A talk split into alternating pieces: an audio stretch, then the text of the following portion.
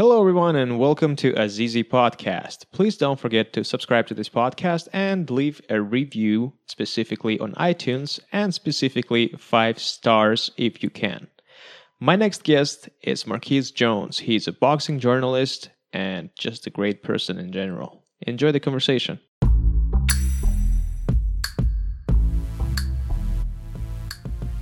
And I'm recording. Marquise Jones is my guest on Azizi Podcast. How's it going, sir? Pretty good, Aziz. How you doing today, man? Uh, I'm doing all right, and uh, you're not the first person who calls me Aziz, and I will correct you one time. It's Azizi Podcast, so it's Azizi is my last name, Samir is my first name. You can call me That's Azizi if you want to. Yeah. Azizi, it is. All right. okay, that's that's all good. I was actually thinking how to pronounce your name correctly, but when I was doing like some of my research, like just a little bit, I was listening to podcasts with you. Oh, they called you Marquise. I'm like, okay, Marquise, because I was like, is it Marcus or Marquise? Oh So it's man, Marquise, yeah. you'll be you'll be surprised the roadblock I run into with that, where I'm pretty much being called Marcus. Maurice is a good one I always fall into for some strange reason. Uh, Montez comes up every so now and then. It's just it's still Marquise, but I just love the variations of how people interpret my name as something completely different. Always cracks me up every time. Well, I'm very proud of myself for guessing it the first time correctly, Marquise. And, and actually, I like I like how it sounds, Marquise Jones. It's it's very, it's very um I don't know, very It's masculine. streamlined. Yeah. So, long story short, I it's funny because I was thinking today, like, how come I, I haven't heard about you before? And I was like, but that doesn't make sense because you you're you're a boxing writer, you have a podcast, you're you're on the box you're on the boxing scene a lot. Uh, and I've been around for a couple of years only, but I was on the West Coast all the time. I was in California and Los Angeles. And I think that's like the main reason. I feel like because then Ernie Green also like uh, appeared on Twitter in my like uh, environment, and he invited me to the chat, and there was a bunch of other people. I was like, how come I don't know you guys? What's happening? I only knew Gail, and plus Gail was on the West Coast. Uh, Yeah. And I think it's kind of like the East Coast West Coast thing. Somehow, like the signal is not getting to uh, to to Los Angeles to West Coast. I don't know why, but that's like a phenomenon that I noticed. What do you Well, think? I, I think with especially like with boxing Twitter, especially on some things, especially like with folks meeting on whatnot. Like I think that this big disconnect is that for some reason or another, it's it's the- the way their ag- the way their algorithms or whatever the, the way their system is set up is that for some reason boxing on my end doesn't happen west of Alabama. So anything that happens on the West Coast that wasn't like from like ESPN or just some sort of random Golden Boy news feed, like I just wouldn't see it. So I wouldn't see half these people unless I was even doing like media media conference calls or what, I'm, with, I'm with those people. Like that's how I know Gail personally, where it's like you, you hear the same people on the same media calls over and over again for these fights that are upcoming, it, or or just in general, where like you just have to look on uh, ratings and clippings. But like, yeah, it's really bizarre about that. That you never heard of your boy here, but no, I've been around, man, in and out of it for a solid. 15 years. Most of it was at the lower level at the, at the, at the very beginning, back in like the early 2000s. So tell me about But- this, because because my podcast is exactly about you know it's it's it's about lives, right? It's about you know how people started in in anything, not only boxing but any other other industries. I do a lot of boxing, but I'm interested in in people's path in general. So Yeah. I wanted just to learn more about you because again, I actually do not know you much, and it would be great to to sort of learn about you. So let's start from the beginning. How did you Yes. get involved with this part of boxing? Uh, pretty much. I was always I was always around it, and it's going. to I'm going to tell you the story. It's going to sound probably like every other cliche boxing story you heard so far before beginning and end. Okay, But I grew up as a kid watching grew up as a kid watching Tyson fights at my parents' house, and that's always been the go-to. And because my parents were the ones that were always hosting the Tyson fights, and we they would always be always there. And, and pretty much just as a kid growing up, after that, just always grew up keeping up with it, watching like as a kid growing up on USA here in the states, Tuesday night fights on Tuesdays, and just random fight cards wherever on HBO, like everybody else. I mean, I wish I had some sort of crazy like Rocky story for you about that, but it's really just me as a kid growing up watching Rock, uh, just Tyson fights like everybody else. Uh huh. And what did you feel when you when you watched Tyson fights? I mean, I because I don't know. You grew up in the '90s, but I feel like you're you're older than me. I'm I'm 28 at the, uh, right now, and I don't really remember Tyson fights very well. How old were you when you were watching them? I was about seven or eight, and actually at this point, I am a solid decade ahead of you. I turned 38 next year, so I'm a Oh, decade okay. ahead of you on this. So, so that may explain a lot of it actually, because you saw Tyson at, at his point when he was on the pretty much on the way out. Exactly. We saw I saw him as a kid going on the way up, and Mhm. it's it, it's that's pretty much the big disconnect between pretty much the late 80s and pretty much 80s 80s boxing and 90s boxing in general is just pretty much the path of Tyson in regards to it because there was a big there was a of course he went to jail and then there was that gray area of that period but once he came mm-hmm. back out of jail he had this this 90s reemergence of came, coming back up and then the Holyfield fights happened, and then the Lennox Lewis fights happened, and then mm-hmm. the Kevin McBride fight happened, and here now here we are present day. so was the uh, Tyson then Mike Tyson was the gateway for you to get into boxing? Were you like with me? It was Triple G. I was watching Triple G a lot. I was like, uh, I'm a huge fan of Triple G, and I was watching his fights, and and sort of, uh, I started note like I started following journalists and what they talk about. Then I started watching other fights and like getting into this, uh, you know, scene in general. Was that for you? Uh, Mike Tyson was the same for you? For me, it was because at that point, as a kid, just growing up, that, that maybe had to go backwards and look at like all the other heavyweights, past and present, and when whatnot. That's when you went like to see like the Jack Johnsons, all you know, that's going way, way back, and then more, uh, more recent, like with the Joe Louises, and then of course, Muhammad Ali along those lines, and Larry Holmes was a staple on Tuesday night fights on, on USA and as a kid on as a kid growing up. So yeah, I always look back at some of those fights he had as a kid as well in the 80s and early 70s, and it's like it's interesting where like he was the gateway for me in regards to it. Once time growing on, I found you know other uh, boxes and other weight classes. I just just kept kept up with it just in terms of like everybody else. It's kind of funny. I'm, I'm going to cross reference one of the podcasts you had on before where uh, you had Box BoxRec Gray on. Yes. And his path up towards boxing with numbers and stuff like that is semi similar to mine as well, where he mentioned on, on your podcast with this actually that he used to keep it with statistics in baseball. Uh, obviously, me, we're into baseball stuff here, of the only team in town here in Tampa. uh, uh, it's kind of the same path on that. And I was the kid growing up with that with baseball as well, where they, they had this magazine growing up, uh, especially in the '90s. They kind of, if you can find them, they're kind of relics now, but because it pretty much baseballreference.com is what it is now. But back in the day, before technology picked up, there would be this yearly almanac called Who's Who in Baseball, and I would have uh-huh. yearly collections of those. It'd be like 20 bucks. It'd have like Barry Bonds or whoever on the cover, Ken Griffey, and then you have like every all the baseball players, their stats, their numbers their teams, their designations, when they got traded, when they resigned. It was, you know, next level nerd stuff. Uh, and it's it's always funny when I always hear like stuff like that. But that that, was always my my crossway with that was, was sports as well. Would always watch baseball, watch occasional basketball, but boxing was always the one sport I was trying to keep up with the most. Uh huh. So at what point did you decide like okay i want to actually be in this? I want to because right now you you are a writer and you're a podcaster and so you're basically you're covering the fights. Um, so that's something that you do uh, for a living or at least partially what you do for a living.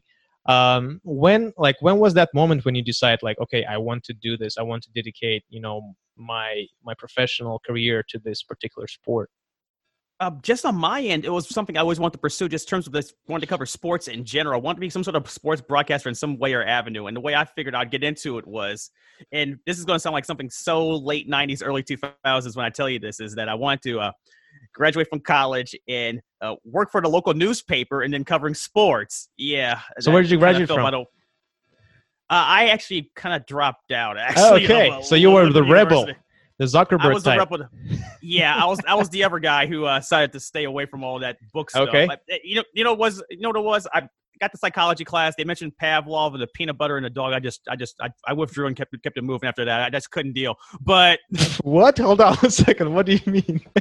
Oh, psychology 101. There's a there's a there's a big chapter that you do on Pavlov. yeah, I know the, the Pavlovian Pavlovian yeah. dog with the saliva and smell of food, like all of that. Yeah, so I'm, a bit may I misinterpreted, but yeah, pretty much the whole dog and peanut butter thing just somewhere came along the lines of that, and I was just like, yeah, I just can't get with any of this. But maybe the class is just too boring for me. I just couldn't deal. Okay, but that was my deal with it. But I, after that, I just did the old fashioned way where I just picked up either uh, internships at, at, at, local radio stations in town, or just started doing freelance writing the first go round back in early. Always 2000s. in Tampa. Kind of, yeah, at this point, I was I was back in Tampa. Yeah, I always followed up with that. Where mm-hmm. yeah, I was fighting the local fighters down here. In the early 2000s, the big fighters down here were Winky Wright and Jeff Lacy when they were doing your title ship reign. Because pretty much all the boxers here uh, train at uh, St. Pete Boxing Club. That's the big that's the big mecca for boxing gyms here. It's kind of like Detroit's Kronk Gym essentially. It's the same wavelength mm-hmm. of, of priority. So a lot of the fighters will train there and a lot of their earlier fights were beat. Like, if, if you're locally here, the building's closed down now. I think it's turning into a, a, condominium project now. But back in the day, if you look at it, the Egypt Lake Shrine Building, which I knew growing up as growing up here as the a la carte pavilion, was a place where they had all the local club shows and whatnot. Mhm. and you just see a lot of early fights like that. Like even more present day, like Keith Thurman's early pro- fight cards were there as well. It, it- pretty much all of them go through that at some point, some capacity, and they, they all were just, just fighting there. But back to answering your question, what got me to pursue it to begin with was the first go round I was doing uh, after I dropped out. I did radio internships, and then from that point, they had like a the, the internships pretty much got me at, at that point an avenue as a as a kind of a get a free pass card to see some of these fights where I can say, hey, working with the radio station, hey, can I cover this fight? And be like, oh yeah, here's your press credential. You know, easy way 101. So I'll be able to cover some of the local club fights there and just kept up with doing there every so often with freelancing. And then from there, it just picked up, and then I got out of it. And then back in 2017, I got back into it, working with what I do now for Big Fight Weekend, where I just wanted to pick it back up and had to start from scratch. Mhm. Uh, just terms in terms of getting back into media, getting connections, talking to everybody, people knowing who I, who the hell am I, and going from there. Wait, so it, it's kind of funny though, right? Because I I've been Mhm. thinking about this for some time. Is when you are a boxing journalist or a boxing writer, like wh- when you want to become a person like that, you're never motivated by oh I'm gonna get all this money or income. You you only motivated by actually getting access. You motivated by getting credentials and getting into the you know the scene and getting into the event and you know just be there. Like that's like the the motivator for a lot of boxing writers. you know what's like- funny? And it's funny you mentioned that. Like, and it's one thing that's always misconception with people who, who, who keep keep up with boxing writers and think that there's some sort of weird bias with a lot of people, or like they hate this or that.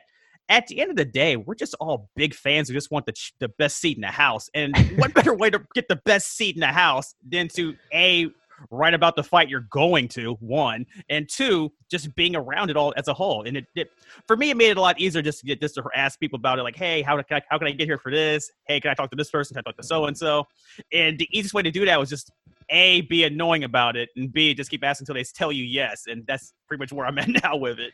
You know it's it's kind of uh funny. It's you know boxing is not as as like a big industry as NFL or NBA but something about this industry makes you very good makes you feel very good when you are on the inside because it's it's very relationship it's very connections who knows what who's who gets what seats who gets what access to people. Something magical about this and something like you really want to be in this industry you, you really know you really want to know who knows who, who and who's gonna you know fight next like you want to know like the gossip and the secrets. And i and i talked about this before there's a lot of talk in boxing there's a lot of gossip in boxing but it sort of kind of comes with the territory and i was very surprised at the beginning about that what do you think You know what it is with it? It's a lot of con- I, you, I, you, you may have realized as, as as you gotten back into this that there's just a lot of conjecture and there's a lot of projection. And where it, in terms with with like fight projections and like who's going to fight who and everyone says a lot of this.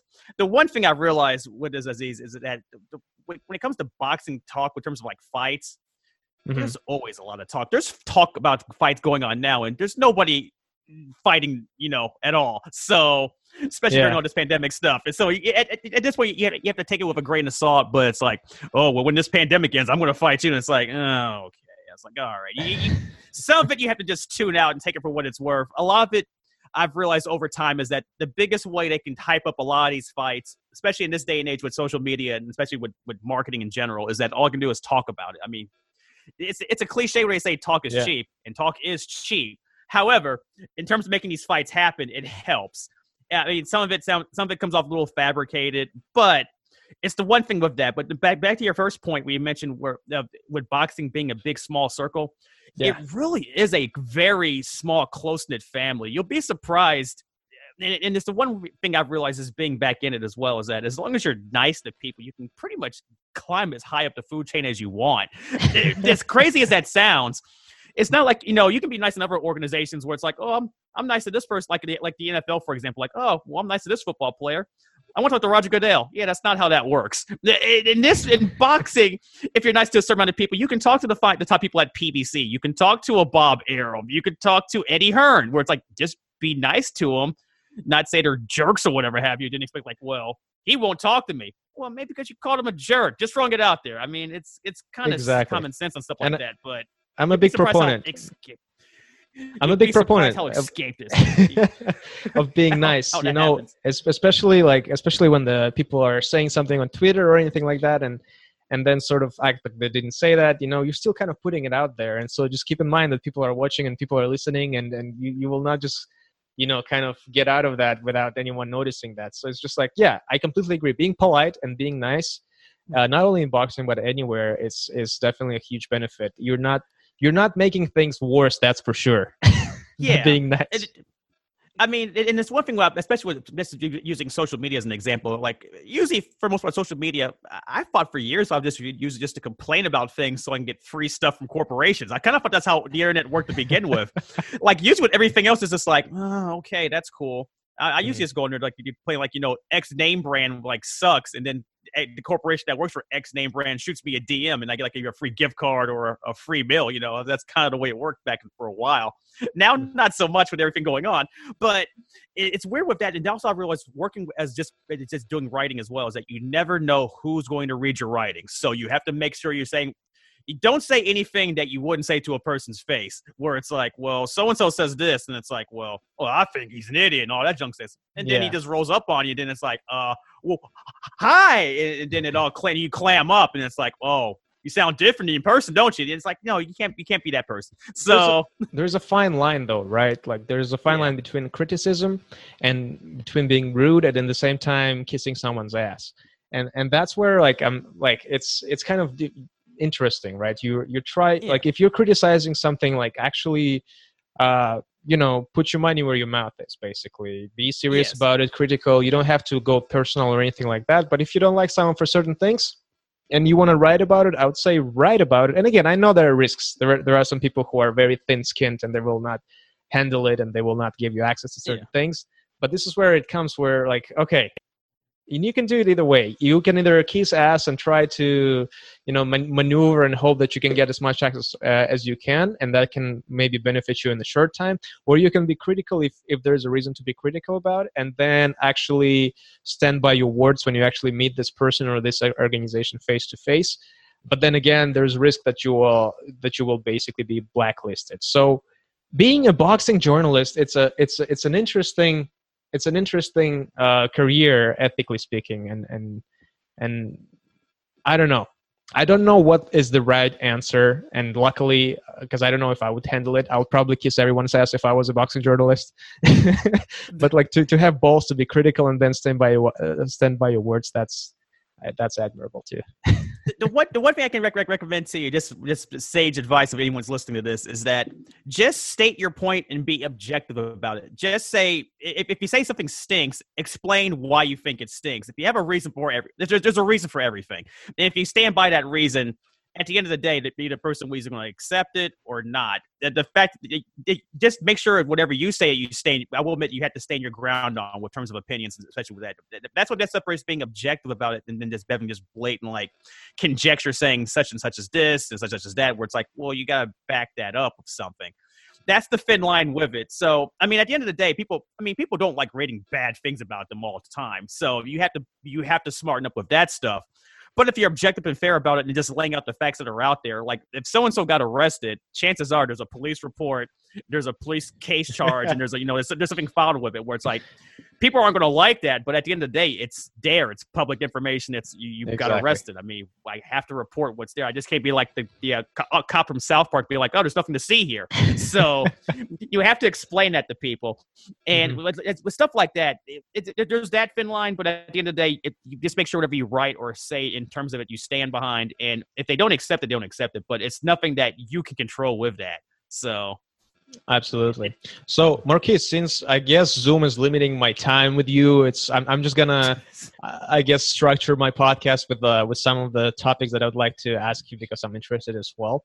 And Yes. There's there's this thing with um with athletic. They just laid off eight percent of their workforce, and one of the, and several of them are boxing writers. What do you think about that? How does the scene look for boxing writers like that that I got laid off as well? Uh, I know that uh, Dan Rafael left ESPN as well just recently. What do boxing writers do after they um, basically leave their place of employments? In your opinion, what is the best case scenario for them? on my end, they pretty, pretty, much all of them are doing the same thing where they have to pretty much freelance. What they're doing at the Athletic is actually rough, by the way. Where it's like essentially the big thing with this whole pandemic, as you may have guessed, is that everybody is losing money all over the place in terms of either revenue or money coming in, and especially at the Athletic, which gears are things around writing about sports. If there's no sports going on, it's absolutely dire for a lot of these things. It's it's the reason why uh, zone is having a big issue as well. Where I'm, I'm I'm in the conspiracy camp where it's like I don't see how they survived this, considering that they have no actual physical programming, which kind of stinks on their part because it, it's it's a clever idea, you know, mm-hmm. a, a, streaming a streaming platform showing sports. Right. You know, it sounds great. And but unfortunately, as you know, with the pandemic, there's no sports. So you're now with like what everybody else is doing, where you got on e. I mean, the worldwide leader in sports, ESPN, is showing uh, athletes playing video games. So mm-hmm. either you either, either you result of being a Twitch network, or you start showing like everybody else. You start showing best ofs and uh, greatest fights and re- recreations, or keep talking right. the same talking points. But I feel like that doesn't work.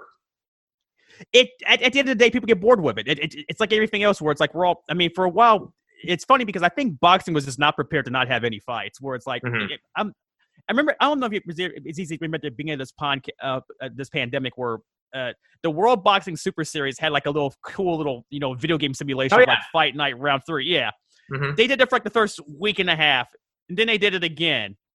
Yeah, and then and they tried doing it the third week, and it's like, okay, man, stop. Pull the plug on this. It, it, that's kind of where that's kind of where all sports are in general. Where it's like it's why ESPN is having to resort to showing uh, Korean baseball at like 1 a.m. in the morning because I just need some sort of sports content for people A to gamble on and mm-hmm. B just to watch in general. I mean, but back to answer your question in terms of boxing writers, a lot of writers that got laid up at the Athletic, which I think is rough, is that a lot of them are pretty much going to have to, until the, the market for sports picks back up, are going to have to freelance or hope they can latch on with someone as soon as possible. A lot of folks aren't able to do that right now because there's just no sports going on.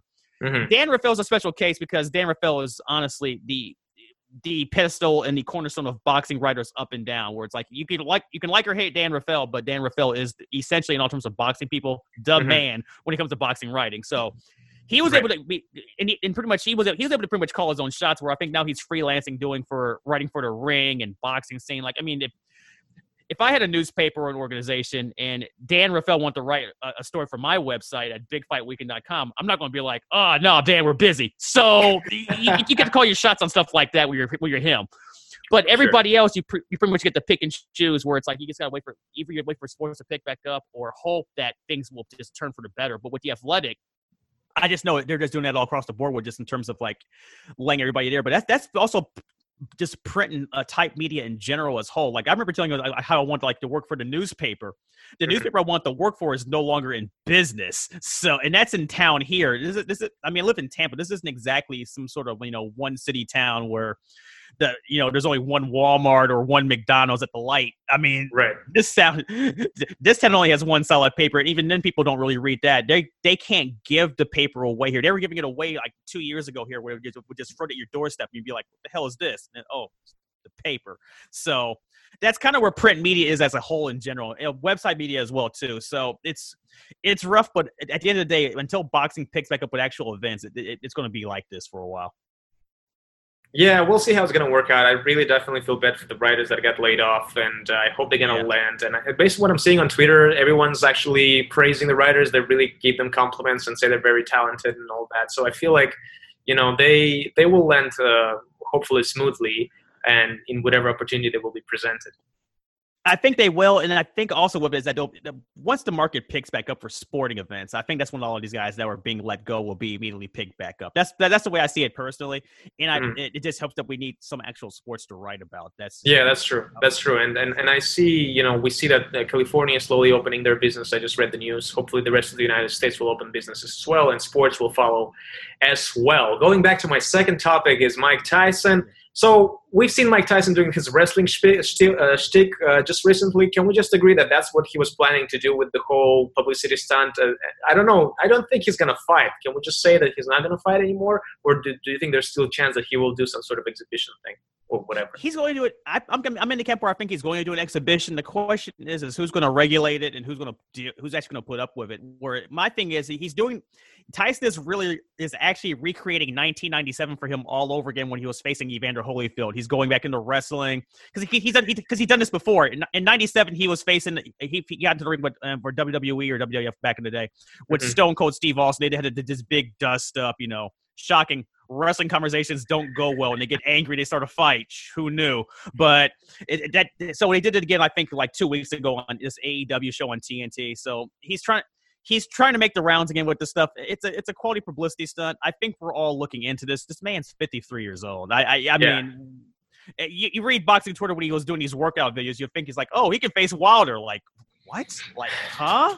Like I feel like now. it's just yeah. I was thinking like, why are we so excited that Tyson is sort of back in the gym, right? Why are we? It's, it's a lot of nostalgia, right? We want him to be yeah. back. We want that. That's the same reason why we get all these remakes of the movies. We want that feeling again nothing gets us going uh, like it used to before, and people just craving that. And Tyson can might as well capitalize on that, and, and more power to him. As long as you know, I hope he's not going to get uh, injured or anything like that. Um, but who knows? You know, yeah, it, it depends on his opposition. Maybe he'll get matchmake with someone. Maybe Holyfield will will give him some some kind of weird matchmaking now. Now that they both are old as fuck, so they can actually yeah. provide some sort of a like I don't know some some spectacular fight where we have like knockdown knockouts and all of that at the same time, but but it's not like Tyson fighting some new guy, some old, some some uh, some some young dude. And, yeah, and, and he's gonna get knocked out, and we're like, ah, shit, Tyson, why did you do that? So I hope it's going to be spectacular like that. But it's just like two old dudes like really going at it you know what? It, it, sounds great and real out in, in, in, your mind, but I'm gonna be I'm gonna bring it back to what you mentioned before. Like we, we have this big thing with nostalgia, and we keep yeah. remaking everything. And unfortunately, as you well know, a lot of these remakes fucking suck. So, I and, I, and I don't expect this to be any different. And the one thing I, I will mention with Tyson as well with that, where it's like I know he's in shape. I mean, he looks. I mean, not for nothing, he looks like someone's a uh, jacked up grandpa at this point. So I will give him credit for that. But the one thing with Tyson that is always intriguing, why why we all like crave for this is where like because there's, there's only one Mike Tyson. That's the big deal with that. Where he, he's he's this weird enigma where it's like you just never know what's going on with him. I mean, this guy went from uh, being on top of the world to being upset to being in jail, coming back to biting a man's ear to getting a tattoo on his face and to doing movies and weird cartoons mm-hmm. and then getting out of boxing and doing one man plays. I mean, you, you, just never know what Tyson what the hell he's going to do next. So that, I think that's where I think we're all in that camp and seeing how it looks. But in terms of actual boxing ring ability and fighting, I. Yeah. I don't expect much of anything at all. I think it's going Same to be 30 seconds of action and then just a bunch of hugging, and, and that's going to be decision fight, anyways. Uh, yeah, it, but anyways, it, thankfully it'll be an exhibition, so it, it's no big deal. exactly.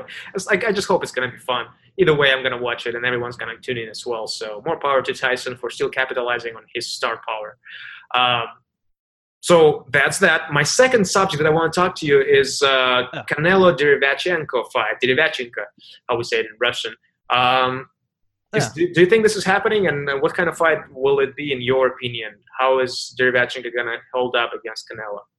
honestly, it depends all on two things. One, uh, Canelo and who he wants to fight, and two, if he's going to actually have a platform to fight on. I'm going with Canelo. You're still saying DAZN is going down. I I am on. I, I am in the opinion that DAZN is going the way of the C of the WB, the DuMont Network, the XFL. Like I just don't. It's hard to sustain what they're doing when they're charging people currently the subscription base that they already don't really have, and they're charging mm-hmm. them still full price, and there's nothing to verify or show for. I, I just honestly, it, it, comes up as a scam service at this point, where it's like, and I, you see horror stories if you type in, you know, DAZN sucks on Twitter, you just get a grocery list of people complaining and bitching about it mm-hmm. to the point of no return, or you get people complaining about the people are like are pausing their subscriptions and they're still taking the money out. I mean, that's the shit AOL used to do back in the 2000s, where everyone realized we don't have to pay for this crap anymore. It's it's, it's the same sketchy stuff. So I'm in the camp of that part of it. But to answer your question with Canelo, I also thought Canelo was going to fight Billy Joe Saunders. I really think that fight should happen if they find some way to make that happen one way or another.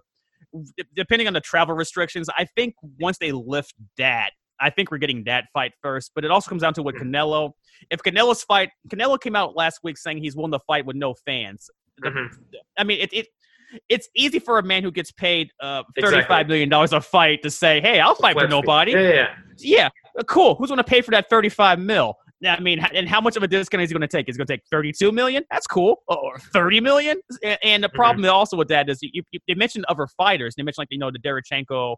They, they mentioned uh, uh, I want to say Anthony Dirrell at one point. I mean the, the, the other list of middle super middleweights at 168. And the bigger issue with that is that in order for Canelo to take a pay cut, he's going to have to negotiate with someone else on the on that B side of it to take a pay Right. cut as well. And everyone fighting uh, Canelo knows in their mind that he's the richest guy getting paid in boxing. They want a piece of that pie. Mhm. That's what held up. That's what helped the Kovalev talk for so long because everybody and their great grandma knew he was going to face Sergey Kovalev one way or another after that after Yarde fight. And you you see these news stories from De La Hoya and Golden Boy being like, "Well, we're still negotiating. We're, we're trying to keep the price low." It's like there's no price low on this. You he, Canelo wants to fight this guy, or he's going to complain about it, and that's kind of Mhm. what happened. He complained about it, and then they had to they put to pay the money up. And I think because I think at the end of the day with Kovalev, I think you got paid for that fight ten million dollars. That's mean, what I, that's the amount that I'm here heard as well. yeah, I mean, so you're telling me that if Canelo's taking a discount, say of like twenty million, just just kicks and giggles. I mean, a this one's going to come with twenty million bucks. I don't know where that's at. Mhm. And b if he's taking twenty, how much is the other guy going to get? You're going to tell the other guy that, that, that and whatnot, he's going to get like three or four, which is weird. And, and you mentioned, it's funny with Derevchenko because he just fought this fight with uh, Triple G, as we all know. That Mhm. was an IBF mandatory bout. That bout, I think, went for a purse bid, as we all know, for like five and a half million bucks. So Mhm. you now you're going to tell this guy who, who just came off a tough loss, where people still may argue to him that he may have won that fight. Mhm. Hey, uh, you want to face Canelo? Sure. Uh, can you do it for like two and a half million? I'm gonna tell you to kick rocks. So I Right. expect a lot of that going on. So it depends on how much they can can lowball these the, the, the opposition for Canelo with that, and B, if DAZN can actually afford to have this fight go on with nobody in the stands, which I just don't see either one of those two things happening. You know, I was just thinking about the contract if uh, with Canelo's, you know, 35 mil flat fees and all of that. I wonder if they have a force majeure stipulation where, you know, coronavirus definitely can classify can be classified as a force majeure, where they can actually demand some sort of a discount. And I know if- even if they will, it's going to go through some courts and, and litigation and all of that. But I, I feel like maybe Yeah. DAZN can use that as their grounds for like lowering the payout for for for their fighters.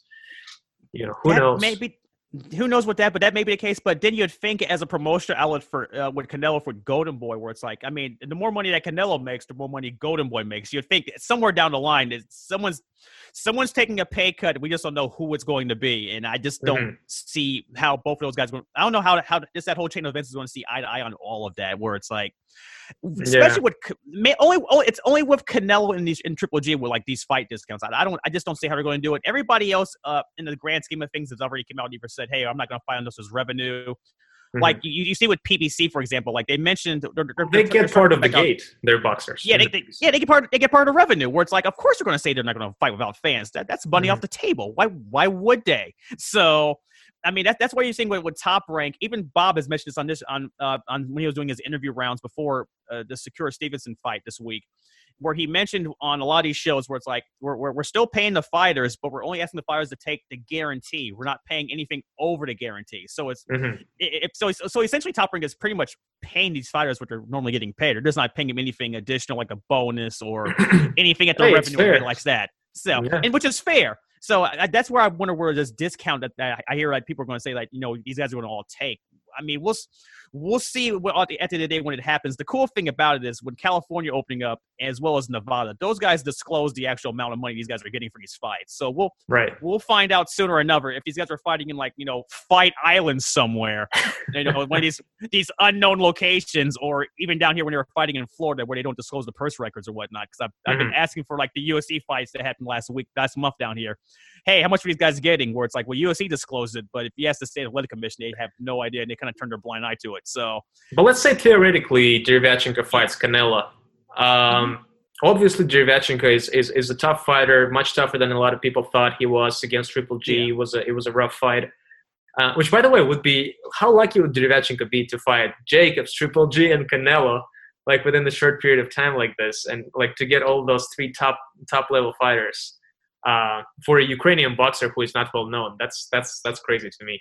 But uh, no it's no, that feat's amazing. He went from fighting uh, Jack Culcay to uh, all these big names, and it's like, are you serious? Like, wow! Like this guy stays at the top. Like this guy stays at the top of the IBF food chain, and more power to him for that. In all honesty, yeah, and more power to his team, I guess, as well. I mean, I think he's being advised by Al Haymon, and uh, uh, I'm not sure who his manager is. Is I don't know who his manager is, but his trainer is still Andre Rozier. So yeah, plus the trainer is, is Andre Rozier, which was funny with the with the with the fight against Jacobs you know how he had to basically because uh, Jacobs uh, Andre Rozier also trains Jacobs if I'm not if I'm not wrong. Uh, yeah. But anyways, how do you think this fight will go? Uh, honestly, I think it's the one thing with Canelo fights where it's like I just don't see anything extraordinary out of it. I think we get. I, I think it, it, I think it plays out a lot like the uh, I think it plays out for him the same way that uh, uh, Alvarez Jacobs played out last Cinco de Mayo. I think it, it plays out like that in terms of mm-hmm. not last Cinco de Mayo, Cinco de Mayo from last year. There was no Cinco de Mayo this year, but mm-hmm. in 2019, where the fight was pretty much where like Jacobs was able to really, yeah, yeah, yeah, pretty much it, pretty much Alvarez is but just boxes around him because he just uses his, his footwork around everybody for the most part for his fight. So he's not going to go for the kill. I don't think I don't, I don't think he'll go for the kill on that one. Mm-hmm. To be mm-hmm. honest with you. Yeah, I can see that too. But also, I don't know how Derevyanchenko is feeling right now because, by the way, like he, the whole suspension that he's still suspended by New York State Athletic Commission, where he was suspended for a long time. Does that is that a factor? I don't even know if that's serious or not, or it's just like a like what does this mean when he's suspended for such a long time? Do they really keep up on his health? They don't really keep up with like that. I think the way he was suspended, they suspend everybody after fights in New York just as a general. Well, yeah, for a couple of weeks. That's yeah, that's yeah. You, you, it's just a couple of weeks. I, I never, I didn't hear anything after that besides that. Actually, if, if he's still suspended, that's kind of bizarre. But maybe yeah. there they just haven't. There just they, it, may just be a paperwork error, but it, it, it, may be something along those lines where it's like, no, usually they just do it for a couple of weeks. You know, it's for health reasons. That way, you're not doing like they do like in the 30s, where you know you'll fight on Monday and then like Thursday, hey, I'm ready to go again. You know, any of that mm. nonsense. Right. Those right. those days are over. But yeah, that's really weird that he's still wow. Because for most of the young people I know that are still suspended uh, from the state from New York at least is uh, uh Ivan the one the guy who fought uh Danny Garcia because he bit his ear. So mm-hmm. outside of that, I didn't know anybody else was still canned. So. Mm-hmm. Yeah, I mean, I don't know how this works, but I mean, yes, they do have a medical checkup after the fight, but then, like, okay, if something yeah. is wrong, let's say there's a broken eye socket or something like that, do yeah. does New York State Athletic Commission send their like send their doctor to keep up with uh, with doctors who the fighter is using and all that, and then they exchange information, and then like, okay, is he fine? Okay, cool. Like, like how does this work? But I mean, that would make sense. But that would make sense on that true. part. But, but but I think that may be the case where it's like because I know Arreola was suspended for a while from the uh, from, in, in, New York after his fight with Kownacki because he had an injured hand. So mm-hmm. I think what happens is once they show the medical records and you, you prove to him that hey he's functional, here's our waiver, here's his here's here's here's the medical records, then they just lifted it. It's, it's one. I think it's just one of those things where they they, they just haven't lifted it off of anything. And uh, right. they haven't told the fine folks at BoxRec about that. You know, they got to you know keep keep box for people busy. So you know, it's it's what they do with that stuff. All right, moving on to the next topic, and it's kind of like a crazy, silly topic, but kind of in the line. No, bring it. well, it's Triple G with uh, Manny Pacquiao, right? Which is just a weird kind of uh, yeah, that is throw down by by Freddie Roach, like ah, oh, yeah, Manny's ready for Triple G if he needs to. Do.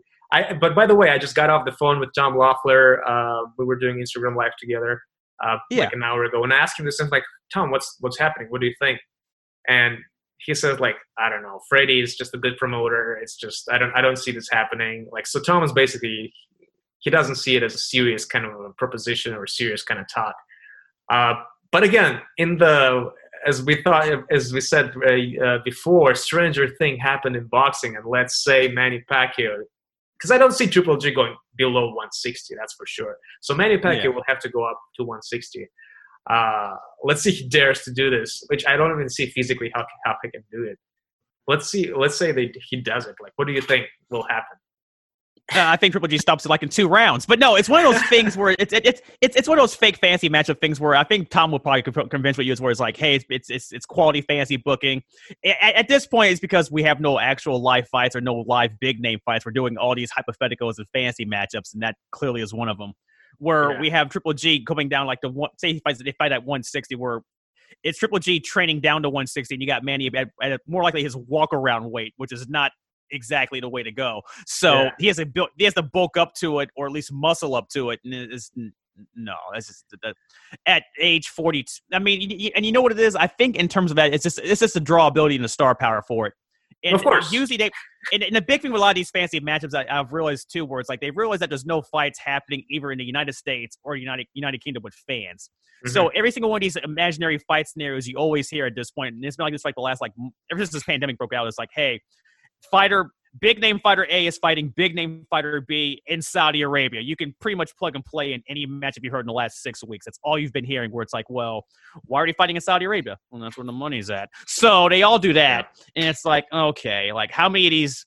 How many of these fancy Saudi Arabia matches are we going to hear? I mean, we've heard, you know, when the pandemic broke, like, you know, that they're going to pay, you know, Deontay Wilder to skip the Tyson Fury fight for the third time. He's going to he's going to fight, you know, Joshua in, in Saudi Arabia. We've heard that one. Garcia Pacquiao Saudi Arabia. I've heard that one. Amir Khan Manny Pacquiao again is making the round. Rumor mill again in Saudi Arabia. I mean, at this point, Saudi Arabia is becoming the new Las Vegas. But unfortunately, none of these fights are going to happen. So- Unfortunately, you can do certain things. You cannot do certain things in Saudi Arabia that, that you can do in Vegas. So that's unfortunate. Yeah, there's that too. There's there's a there's a freedom issue as well, and it's like you got to convince these guys, hey, we'll, we'll we'll back up the Brinks truck. You're just gonna follow it uh with, with- your passport, and it's like uh, some some of it just doesn't add up. And that last week with this whole Triple G Pacquiao stuff was I thought was kind of funny actually, where it's like that that came out of the works. Where it's like I really think Pacquiao. If he's fighting next go around, and I, it's gonna, I think he's gonna disappoint everybody with this. I think he's gonna fight Keith Thurman again in a rematch. I think I, I'm, I'm set on this for some reason or another, and I know I'm probably the party of one on this. I talked to you about this.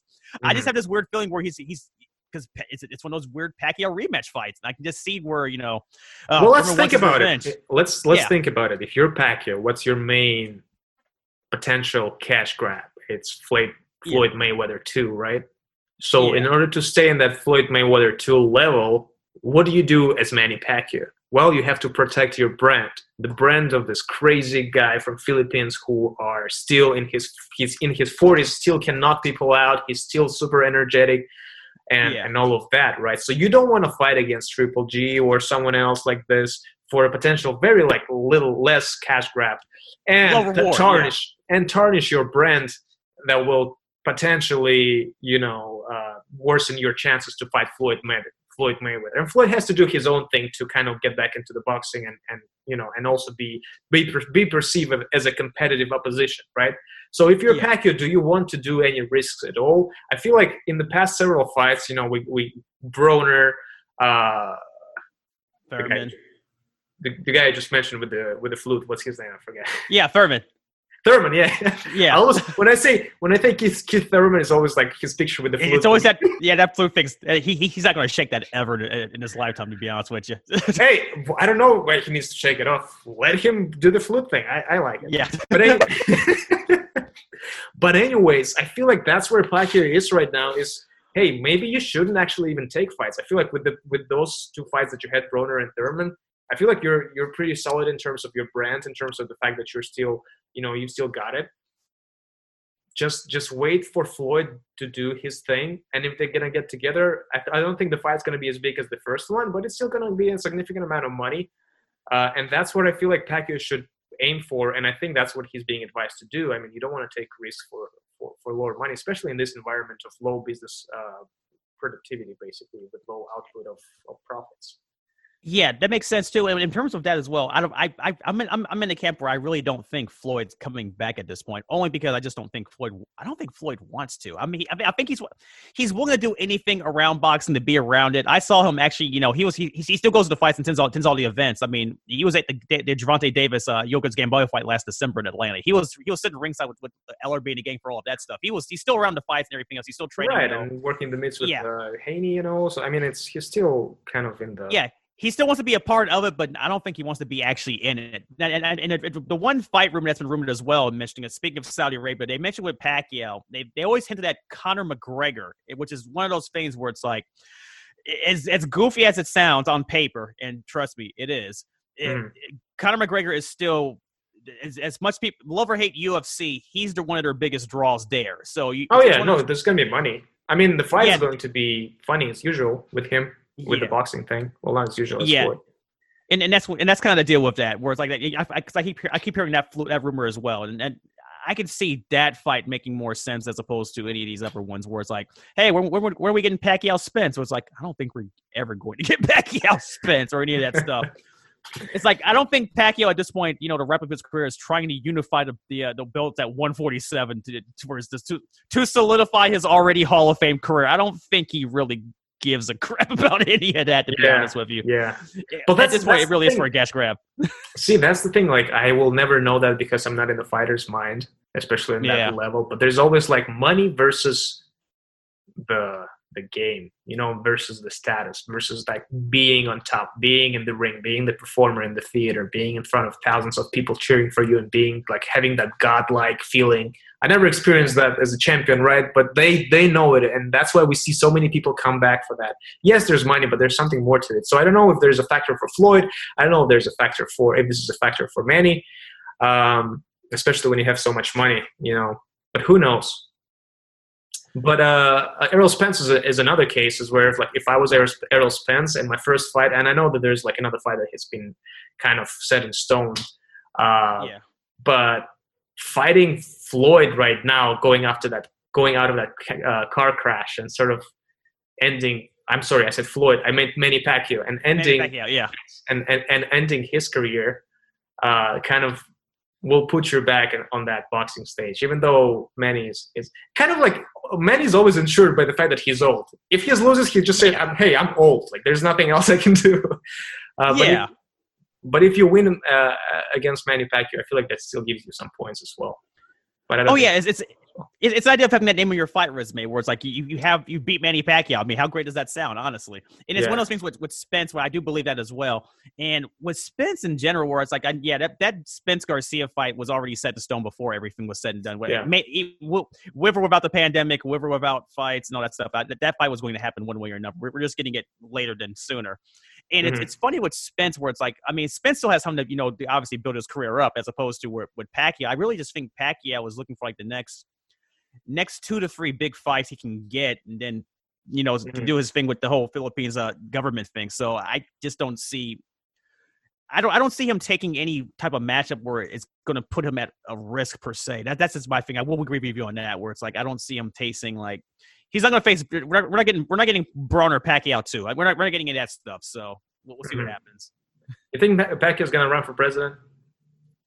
In the Philippines, yeah, that's a done deal. I think he. I think he already has. it. I think he already has it won. Actually, I'm. I'm, I'm I think he's just waiting to buy time. I really do. yeah, he's just waiting for the other guy to finish so that he can, he can step in. That would Yeah. be funny. I can imagine Pacquiao st- standing next to Putin or, or whoever else, Just- and then exchange they they exchange some joking blows.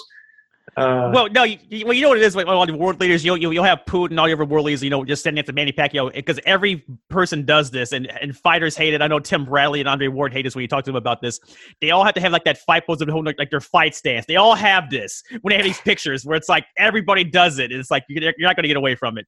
Right, if you right. fought in the ring, if you fought in the ring, you're getting a photo. You're getting a person doing this in the background. It's, it's, it's guaranteed every time. That's so You're, funny. you're getting that boxer selfie. I know, I know. It's ridiculous. I just can't wait for this everything to be back and, and at least we can have some some new developments. Because honestly, I I kind of burned out. Like I've done so much so many Zoom calls and so many Zoom podcasts about, you know, with boxing people, but like with boxing not existing around and it's just like at, at what point is this enough? And I'm feeling like okay, I'm, I'm like I'm approaching this moment where like I'm I'm ready to like have some sort of new I don't know, new paradigm of boxing so that I can finally talk about something else in terms of boxing as well. But so they better start now.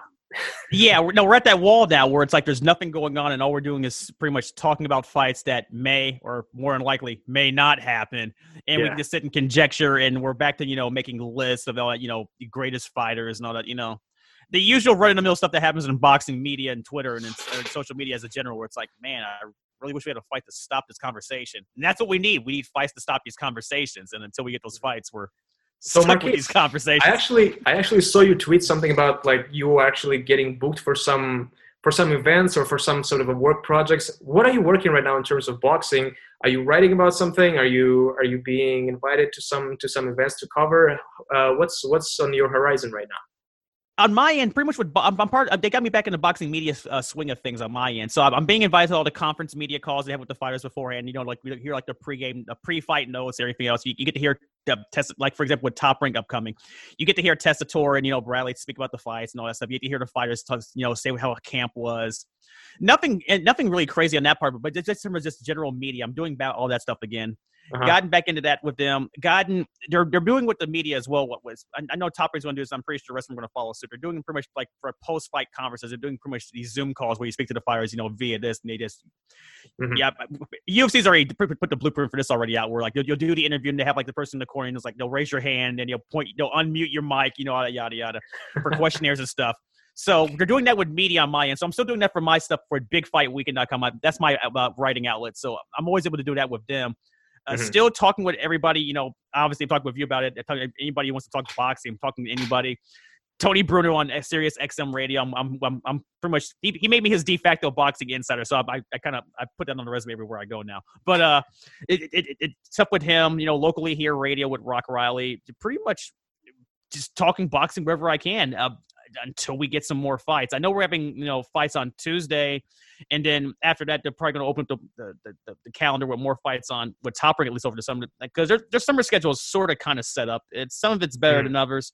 But the one thing that they are doing that I think is smart on their end is they're, they're putting these fights back on on Tuesdays and Thursdays, which makes sure they don't they're not in competition with any other remote sporting event that could possibly happen, right. like a UFC or whenever they say basketball picks back up, you know, stuff like that, or whenever they film these NASCAR events or you know all, all that nonsense. So they're they're, they're not going to be any in any competition, and it helps now that uh, Major League Baseball can't get the money part right. So they're not going to. I, I'm convinced, honestly, at this point, the only baseball you're going to play this year is on MLB The Show. So until until until they fix that stuff, that's all a done deal. So it, it helps with ESPN and with Top Rank, where they they're they're pretty much the only sporting event they can show that's not on ESPN because that's not a video game contest or Korean baseball or them replaying a, a, a football game from 25 years ago that's not in HD. You know, they've been doing a lot of that lately, which is weird because you look at your you look at these games on TV and it's like, man, this is old. It's like, how do you know it's old? Because it's in letterbox and like my half my screen's the, cut off. the, the non HD videos are are very uncomfortable to watch these days, and yeah, even during the Michael Jordan uh, uh, documentary. documentary. Like, yeah, I was just like, ah, stop man, this man, this man has hair, and this video sure is VHy. Yeah, it's like it's a lot of that. it's a lot of it's a lot of master tapes, and it's like, oh man, like the tech. I mean, there's there's ways to restore it in HD with some of these HD stuff, but like with some of that stuff, you you just can't touch it, and it's like, oh man. I was I was a huge proponent of restoring old fights into into like the 4K kind of format, how they do certain videos these days. But I've been told that it's just too expensive to do, and no one wants to do it. I, th- I, think it's a price issue on that point, but I will admit though, like with the t- that you'd think that you would think that technology would cheapen at some point because even like everybody at this point should have an HD TV. If not, you're probably not watching television. It, I mean, yeah. And, and, and, don't get me wrong, I'm the last person with technology. Uh, I think my I, th- I think my cell phone still has the antenna on the back of it. So I mean, I understand all that stuff. I don't know. After my like, problems with microphone today, I feel like I'm the last person with technology. This was uh, crazy stuff today. I don't know. My my phone still has the the, the old school eight bit ringtones on this, so I I may be behind you on this, man. It's okay, but it may still have that big pimping ringtone from 2001. But none, nevertheless, they should make a comeback. Yeah. Yeah, see, they need to bring that stuff back. I mean, they, we can bring back Tyson, you know, at age 55 to get in the ring. It's like, come on, make, make, make you know, current. I mean, that because to me, that's honestly, to me, that's like like bringing back like the Scooby Doo movies or like Ghostbusters or the Smurfs, and it's like we're, we're really we're really can't find anything else to do with this stuff. We're really we're really going we're really going down this rabbit hole again. Or the one movie that I'm watching forward to is the movie called Ten- Tenet by Christopher Nolan, and it has uh, Denzel's Washington's son in it, uh, who's a good actor actually from Ballers. Do you know? Do you know what I'm talking about? Yeah. That, that movie Tenet. No one knows what it's about, but it looks so amazing. I want to watch it. I've seen parts. I've seen previews for that. No, that looks interesting because well, because also it's a, it's a summer now, and I, I, think a lot of these production companies with like with film stuff, they, they didn't before this pandemic hit. They, I guess they they didn't have enough time to edit a lot of these films. They're supposed to come out like over during the summer. That's why I think at this point, like the big movies that you're seeing right now coming out is pretty much your movie Tenet and that Pete Davidson comedy movie, which I think they may have filmed like four years ago. It looks like at this point, but Pete Dav- is that a really- is that a comedian with the tattoos? Is that Pete Davidson? Yeah, that film. It's like, yeah, that movie. It looks like they could have filmed that pretty much any time within the last five years. It's like, oh, what movie do we have with a comedian that's that's sort of still on TV right now? Uh, Pete Davidson. Like, uh, when are we going to air this? Well, we, we were going to make this a TV movie. Well, there's no other movies out right now. Go ahead and put it in the theaters. It's like, oh, yeah, you can stream it now. Like, oh, Man, theaters are dead right now. I don't know how long. Yeah, I see. gonna come back. I, I don't. You know what's funny? I think movie theaters are going to come back before DAZN does at this point, and I think they're both in. in- They're both in bad shape. They're both in very bad shape. I don't know. I still can. I still have a feeling DAZN is not gonna go away. But at the same time, I can totally understand when they say like, okay, this whole boxing in America thing, we're just gonna cut this. We're just not gonna pay anyone. Let them sue us. Uh, we're incorporated under another company. Let that company go under bankruptcy and all that. They're gonna like come up with something. Who knows? That's also a possibility. I You, wouldn't be you know what? I, I can I can see them doing this whole like like the like they, they, they used to do this like back in the day, like with like imprint music labels back in like the early late, early late nineties and early two thousands, where like a, a rapper or like a so and so artist would make like a a, a uh, a music label, and then like that that imprint label like will get like get stuck with like with copyright lawsuits, and then they'll just like you know let, let that fall by the wayside, go to bankruptcy, and then they'll reappear with a different label, Yeah. and show organization of that label company. So I, I can see a lot. so if, so if we see the new DAZN or DAZN 2 come out or they spell it you know backwards where it's like zenad where it's like oh okay what's this oh it's DAZN again but it's a different channel where they, they flip the letters around like i can see a lot of that sketchiness going around but Right. the- that but until they actually well my thing with DAZN and the reason why i keep saying that they're on the on the on the down end of this where it's like they, they furloughed all their employees where it's like it's, it's one of those things where it's like the only people working there are the ones that they haven't furloughed yet and it's like you Mhm. got to bring the people you got to bring the people back to bring the shows back on. So it's like it, it's a lot. It's for, and on that term with boxing, it's a, it's a, it's, a, it's actually a lot of overhead, and and it's funny because it's a lot of overhead. That actually, I think even with ESPN on their part, they're not doing all the way with yet first yet. Like these top rank shows, they're pretty much they're, they're broadcasting like like the play by play and stuff. Like Joe Tessitore is doing it like at, over in the Connecticut ESPN studios. Mhm. Ward Bradley and the gang are doing it from their house like we are right now. So that, that's how they're calling these fights. So it's, it's going to be a, a, a drip process until we bring until everyone can get together until everyone can make money doing it. There, it's going to be a lot of this going on until Yeah. otherwise. Yeah, but I mean, ESPN though they're backed by Disney. Disney is backed by cash, and we'll see. ESPN definitely has more chances to stay afloat than than the up Yeah. than up and coming to zone. But we'll but see. yeah, DAZN's just not accessible. That, that's that's the difference. Yeah. They, they weren't accessible before the pandemic, and now afterwards, where it's like, oh, it's a streaming app. Uh, I mean, is it on Hulu? Like, no. Oh, okay. Well, yeah, and also what I think what else might happen is ESPN or whatever other network might just acquire DAZN and all their contracts and all their rights and keep it as, as a brand for another year or so and then they're just gonna be completely swallowed by let's say E like ESPN. Plus, yeah. yeah. I can see that way they did the deal, the network government uh, guerrilla takeover, where it's like, oh yeah, well, you guys can work for yourselves for a couple of bits, and then all of a sudden the, things just start slowly going away. Like, Yeah. oh, yeah. But what I mean, what what is it to go away? They except maybe a couple commentators maybe a journalist. Like who knows if they're gonna stay there if they already have ESPN. I mean, yes, what's gonna go away if they're gonna merge? Too when companies merge, firings happen. That's that's also like that's the worst. that's thing. part of business. Yeah. Yeah, yeah. But at the same time, in terms of assets, what does DAZN have? It's just the rights for the fights, uh, the contracts with the fighters, and that's what the main thing is. And you know, if if that's the case, then maybe we'll see some better fights. But I feel like that's the the main thing that the networks will be after. It's not their infrastructure, it's not their servers that they stream on. ESPN has all of that. It's just those contracts that E ESPN will be after, or whoever it is will be for potentially if they want to take over DAZN.